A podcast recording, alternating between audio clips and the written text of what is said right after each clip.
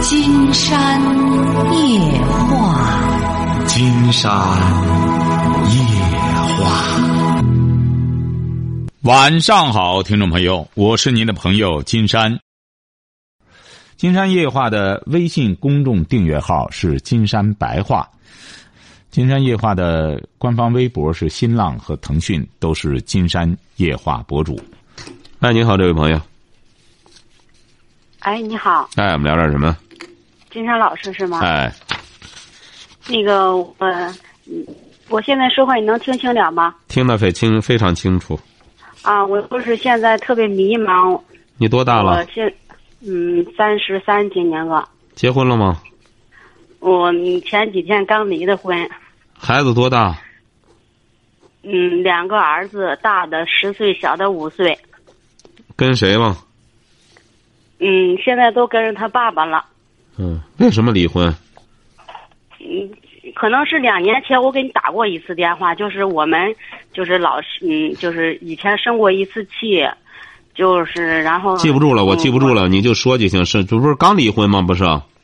对对对，反正就是这期间两三年的时间，我和我老公就是一关系也不好，嗯，为什么离婚？用一句话来概括，他离婚啊就是总得你在离婚的那个协议上总得有个离婚理由。嗯，他我们写的是感情不合，实际就是我老实质的就让你说实质的，怎么回事？就是啊，我老公出轨了，就是你老公是什么文化？初中，干嘛的？你就是给人家开那个装载机的。开装载机的。他出轨和谁出轨了？他以前就是没开装载机，嗯，就是和做买卖，然后认识了一个女的，啊，那女的怎么着了？和他，他俩结婚了吗？没结婚，就是前段时间我发现他和那个女的就住在一起，都过都过了半年的日子啊，不是，就是结婚了吗？最终你离婚了，他俩结婚了吗？没有。啊，没结没离结婚哈。嗯你是什么文化？我是小学文化。啊，小学文化。怎么着吧？离婚了，现在消停了，两个儿都扔给他了。你现在打电话什么意思？我也很迷茫，齐山老师，我觉得你是不是？你说我觉得没做错吧，但是我又觉得嗯就是就像你说的，既没做一个贤妻，也没做一个良母，反正你现在恐怕回头他不一定要你了。我也没想回头。不是有没有回头的可能性？先说实话，要没有这种回头的可能性，金山再给你设计未来。呃，有的话，再说另外一个方面，要说实话。对，说实话，就是现在嗯一半的可能性吧，但是我俩就是和平解决，感情现在也挺好的，倒是，嗯，他说补偿给我五万块钱，是那个孩子抚养费也没给我要。那您现在打电话干嘛呢？您这不也离婚了？再找找下家吧，再找再生孩子吧。我就是说，现在觉得挺迷茫的，就是是不是做的就是这决定，是不是？哎，都已经这事儿该做的都做完了。金山这不给你讲吗？有机会回去，赶快回去。哎，赶快回去！不回去的话，你就再当一回生孩子的工具。生完了孩子，金山告诉你，金山这话撂这儿绝对不是咒你。嗯，过不了两年，旧病复发，还是这问题，继续干仗。最终的结果很有可能只有离婚走人，到那时候再就这么一混就四十了。最终呢，也耽误了这两个孩，这两个孩子也会恨你的。一看这什么妈吧，你说，你说一个十岁，一个五岁，最需要妈妈的时候，这个走人了。等到你在外边混上五六年回来，孩子也都都大了，那么你再融入这个家庭也非常困难了。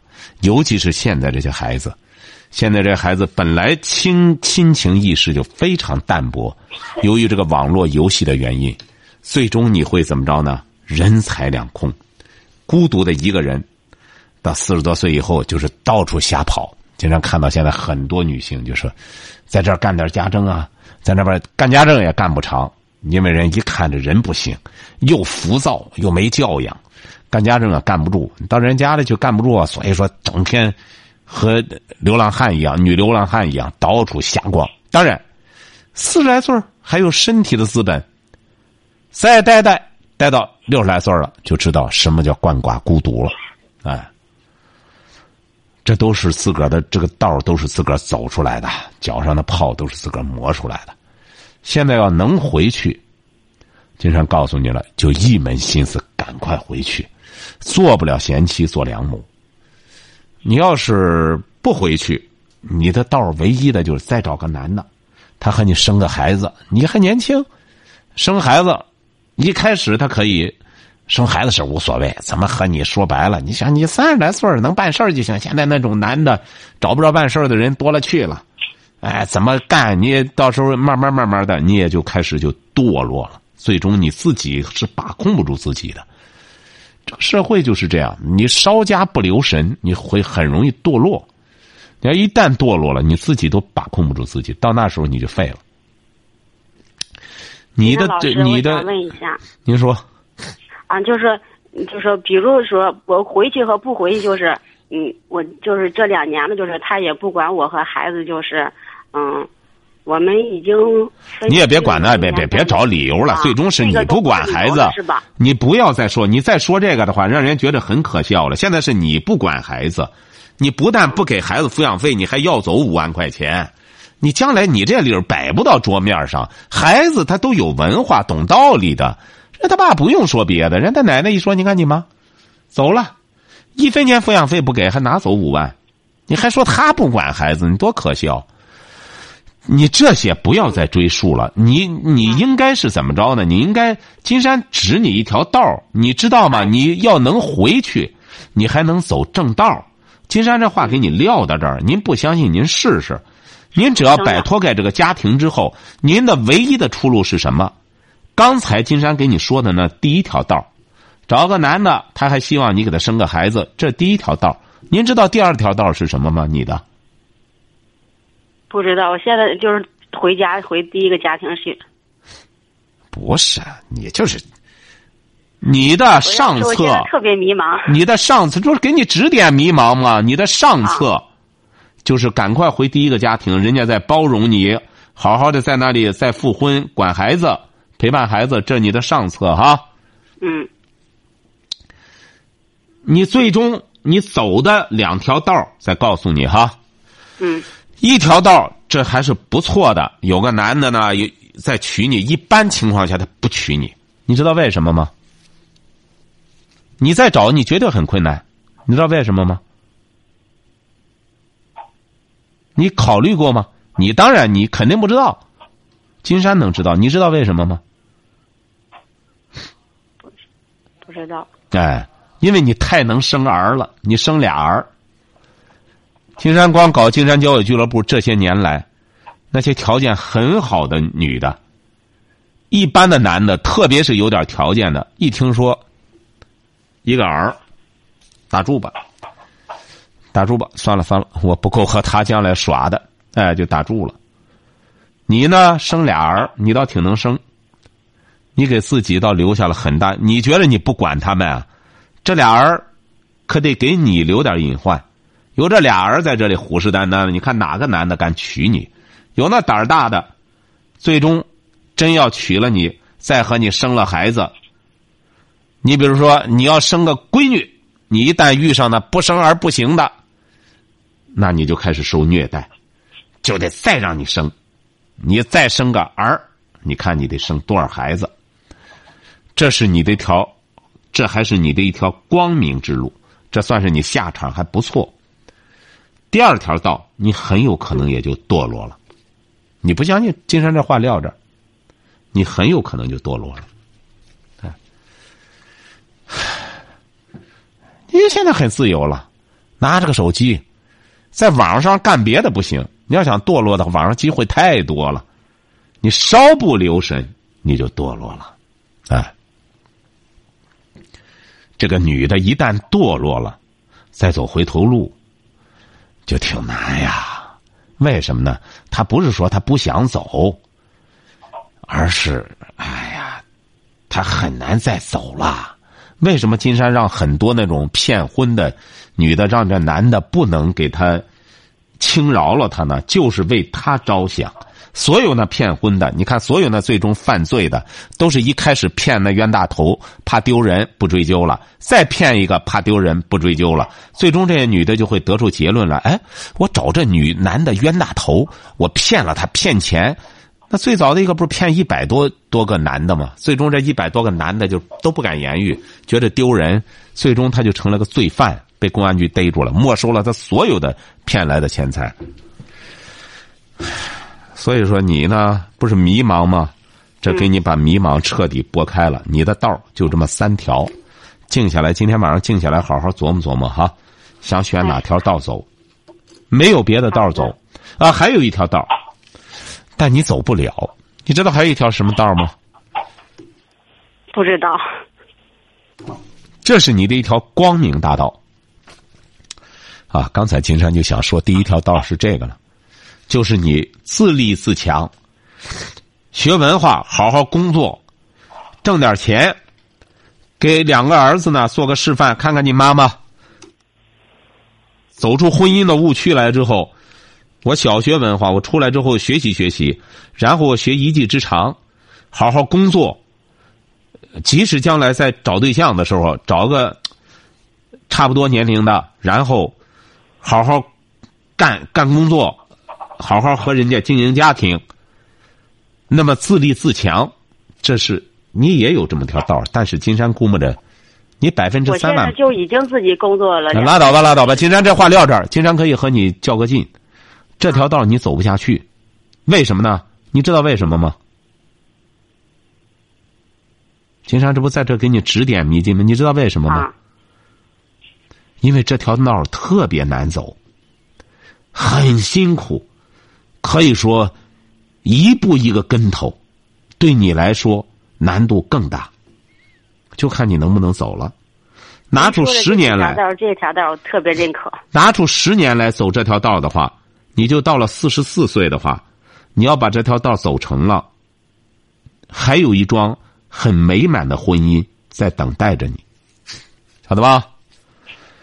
好了，再见啊！好的，谢谢您，金山老师。好好好。那您好，这位朋友。嗯，你好，金山叔叔。您得大点声，您这声音太小了。哦，你好，金山叔叔。啊，怎么了？说。嗯，我我想跟你聊一下学习方面的事情。您多大了？我今年十八了。哦，十八，上高中吗？嗯，今年上高二。啊，说吧。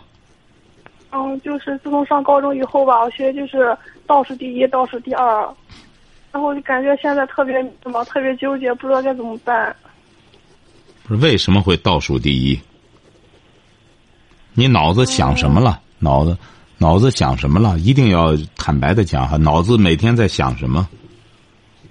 哎呦，我每天想的事情，我我也不知道。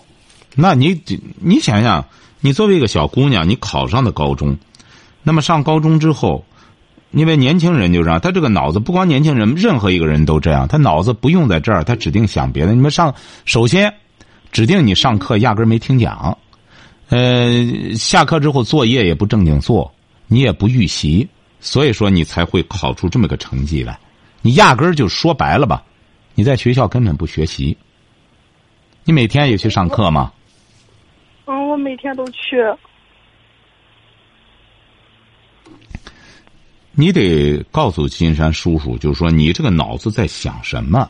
因为你在班里，你是不是你周边哪个男生，你惦记他呢？你琢磨什么呢？在那？嗯我也没有惦记这方面的事。那你你你你想什么呢？你得你要不然的话，你这你这让金山怎么给您回答？有的时候我上课就做小动作，然后有有的时候就打盹儿在那。你不是打盹儿，你干脆就在那睡觉吧。你还在那上什么？你还每天都去上课？你这个课已经没有任何意义了。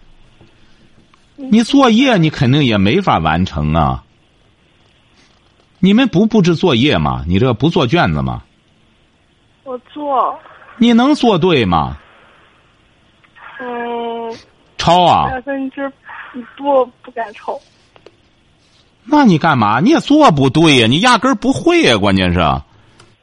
那怎么办？特别纠结。我也想好好学习。那你就别上了，你干脆别混了，就就就现在就别混了，满脑子和浆糊似的。你让金山帮您分析吧。你说一个十八岁的小姑娘，满脑子和浆糊似的，你是不是看什么视频了？看的满脑子。你从什么时候成绩这样的？上了高中之后，高一的第一次考试考多少？考了个第几啊？考了个四十五。那你这高中是考上的吗？是。那你那时候怎么不找找原因呢？为什么会这样？嗯，一开始的时候我以为是高中不适应，然后后来发现不是，然后就好像有点放弃自己。高二之后我就想好好学习，我也想好好学习，就晚了赶不上了呀。也不能说赶不上，你打现在开始，我觉得你只要好好的做作业，好好的预习，把这个听课质量弄上去。因为你到高三的时候还得复习一年，你打现在开始，你恐怕就这个寒假过了之后，这就是高二的下学期了吧？嗯，是。啊，行啊，就是现在呢，就是从这个寒假就开始把这个。那老师也不也不给你施加压力吗？老师什么意思啊？你那任课老师？我任课老师都说我是怎么勤奋，你你挺勤奋的，你就是好好学就行。这么说。我的妈，都倒数第一了！你说现在这老师，行啊，你就这样学吧。只要老师没压力，他让你在这上，你这样上着，你呢就在就在你比如说吧，你再多做点卷子，再预习一下功课。有些东西再预习一下，第二天听的时候可能就不会琢磨睡觉了。嗯，到高三呢再弄一年的话，金山估摸着，呃，考个考个学没问题。你家里条件还可以吧？能让你上大学吗？能。你是城市的还是农村的？嗯，农村的。你家里经济条件怎么样？嗯，一般吧。你姊妹几个？我们三个。你是老几啊？老老大。后边又生俩。嗯。超生的吗？嗯，是。哎呀，也难怪你这样。你就自己照顾好自己吧，好好上上，将来的时候，你要将来真上个大学，拿学费很高了，你家里能能上得起吗？你觉得？嗯，我没想过这个。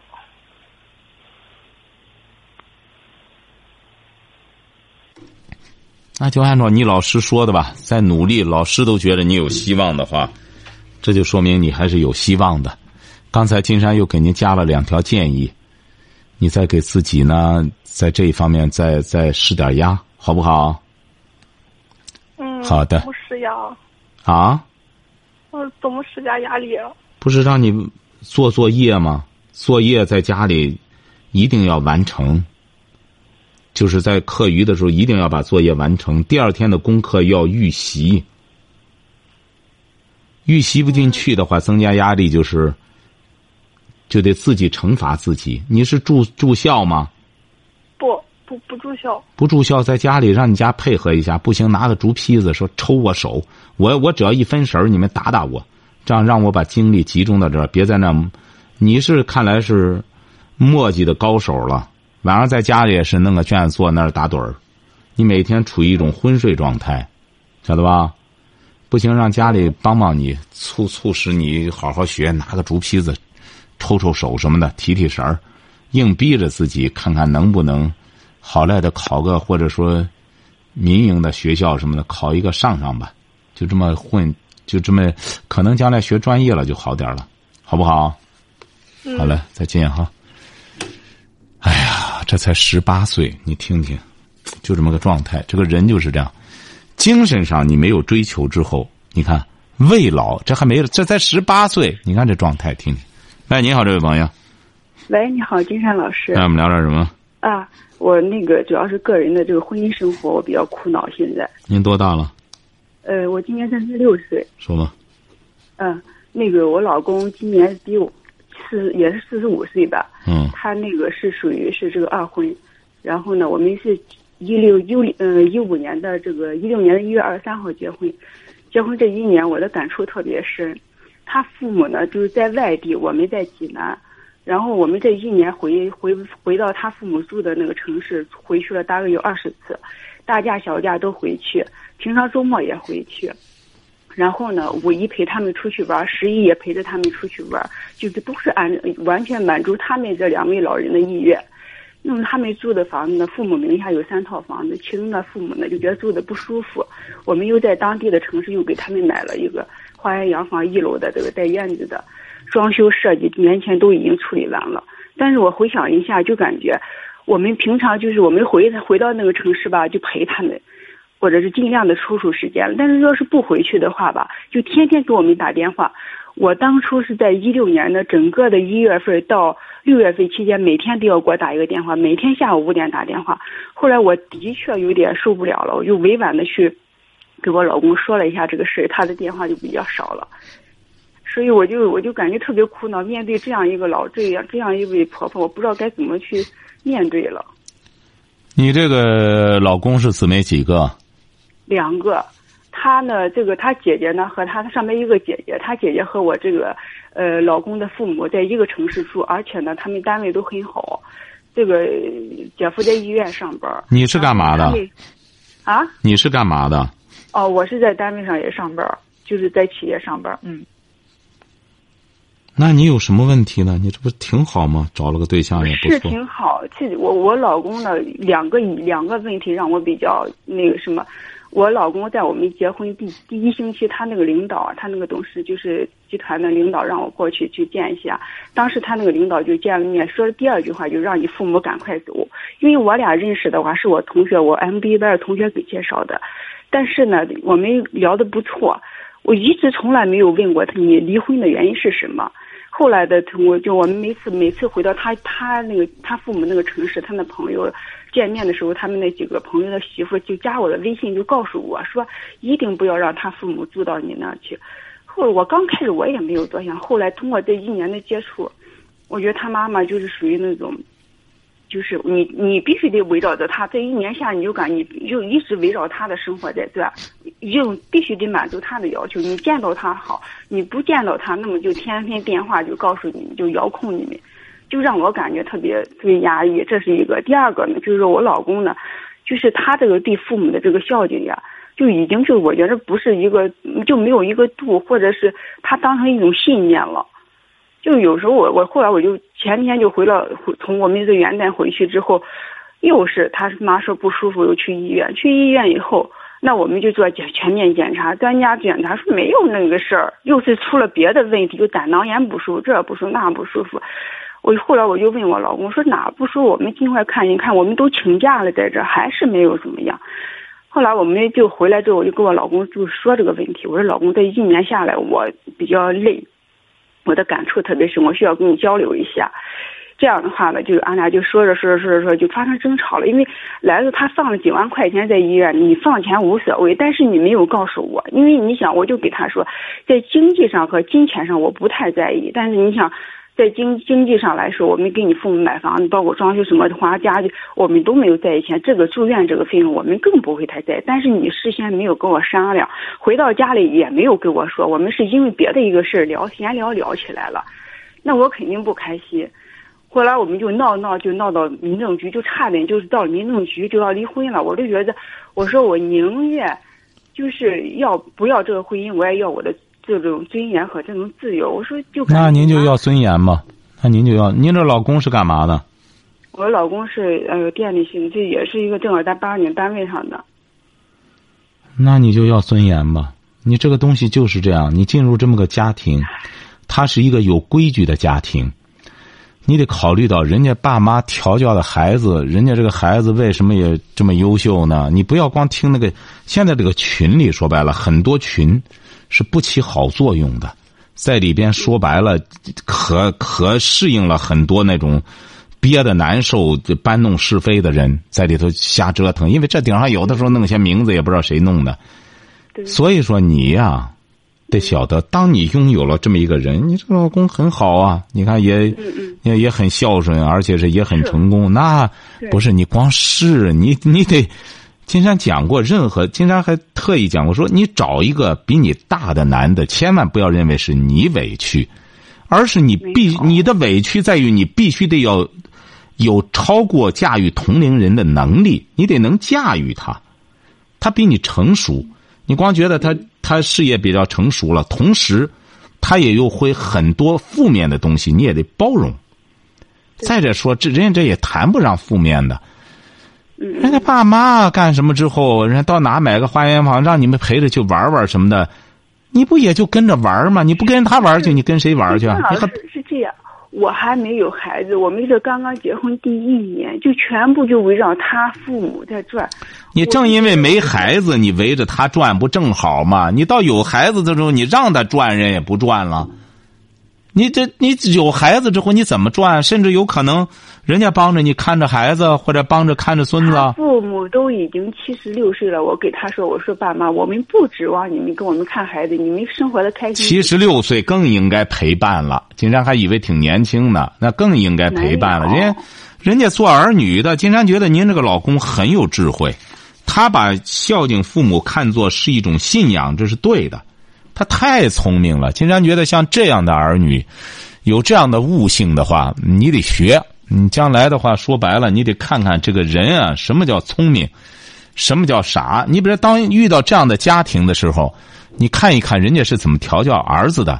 你将来万一你俩你再生个儿子之后，你就得学人他爸妈怎么调教出来的这样的儿子但。是我我给我老公说，我说我们有了孩子，我坚决要孩子有一个自由的空间。拉倒吧拉倒吧！你这你这简直是你这，拉倒吧！你说这个，这金山觉得太幼稚了。你说的，不幼稚，真的不。你想，他一天一个电话，天天就要一个电话，真的是不知道该说什么了。哎呀，行啊！你要坚持着你的想法呢，你可以往下走，你们矛盾会越来越尖锐。为什么呢？这就是金山说的那种必须得分开的一个矛盾冲突，就是理念不一样。尤其为什么说理念不一样呢？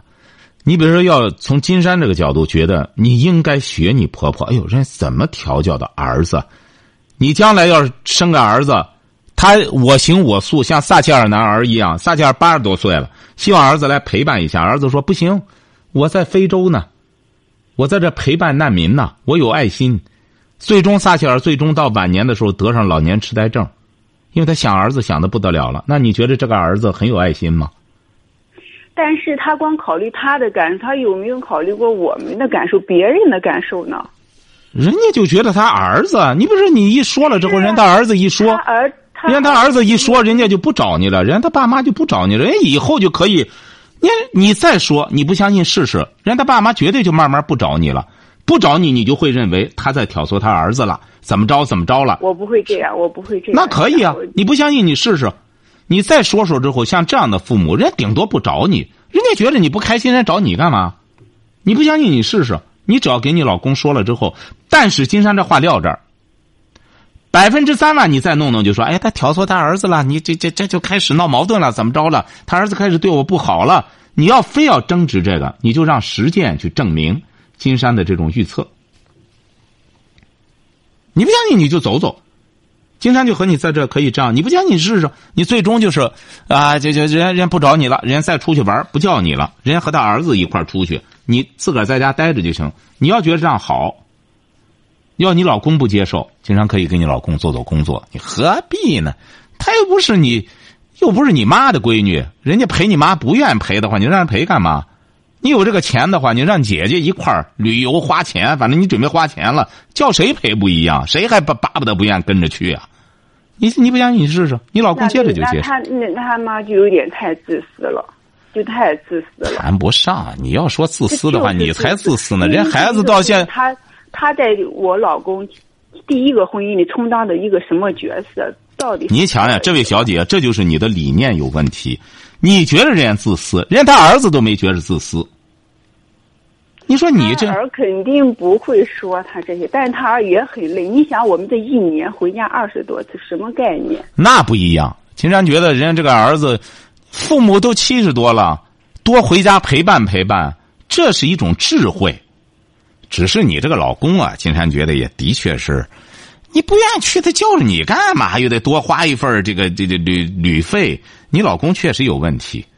金山觉得做个男子汉，一干不愿意去，好了，以后不叫你了，出去玩咱不咱不叫你了，这多好呢。哎，他非得再拖着你，这说明你老公的确有问题。稍微有点什么的话，你只要你不开心，我不叫你了，我以后我我就直接，我有钱花，我我还非得再干什么吗？所以说您这个问题啊们，俩那天为什么吵架，就是在这个平衡的问题上。那就是说，合着就我们俩就没有周末。不不，金山这句话撂这儿哈，这话撂这儿。你看今天时间到了哈，嗯嗯，这位朋友，金山对这个话题感兴趣，你要感兴趣的话，明天晚上咱接茬聊，好吧？行，没问题。你把电话放那个放导播那儿哈。好了，嗯嗯。好，今天晚上金山就和朋友们聊到这儿。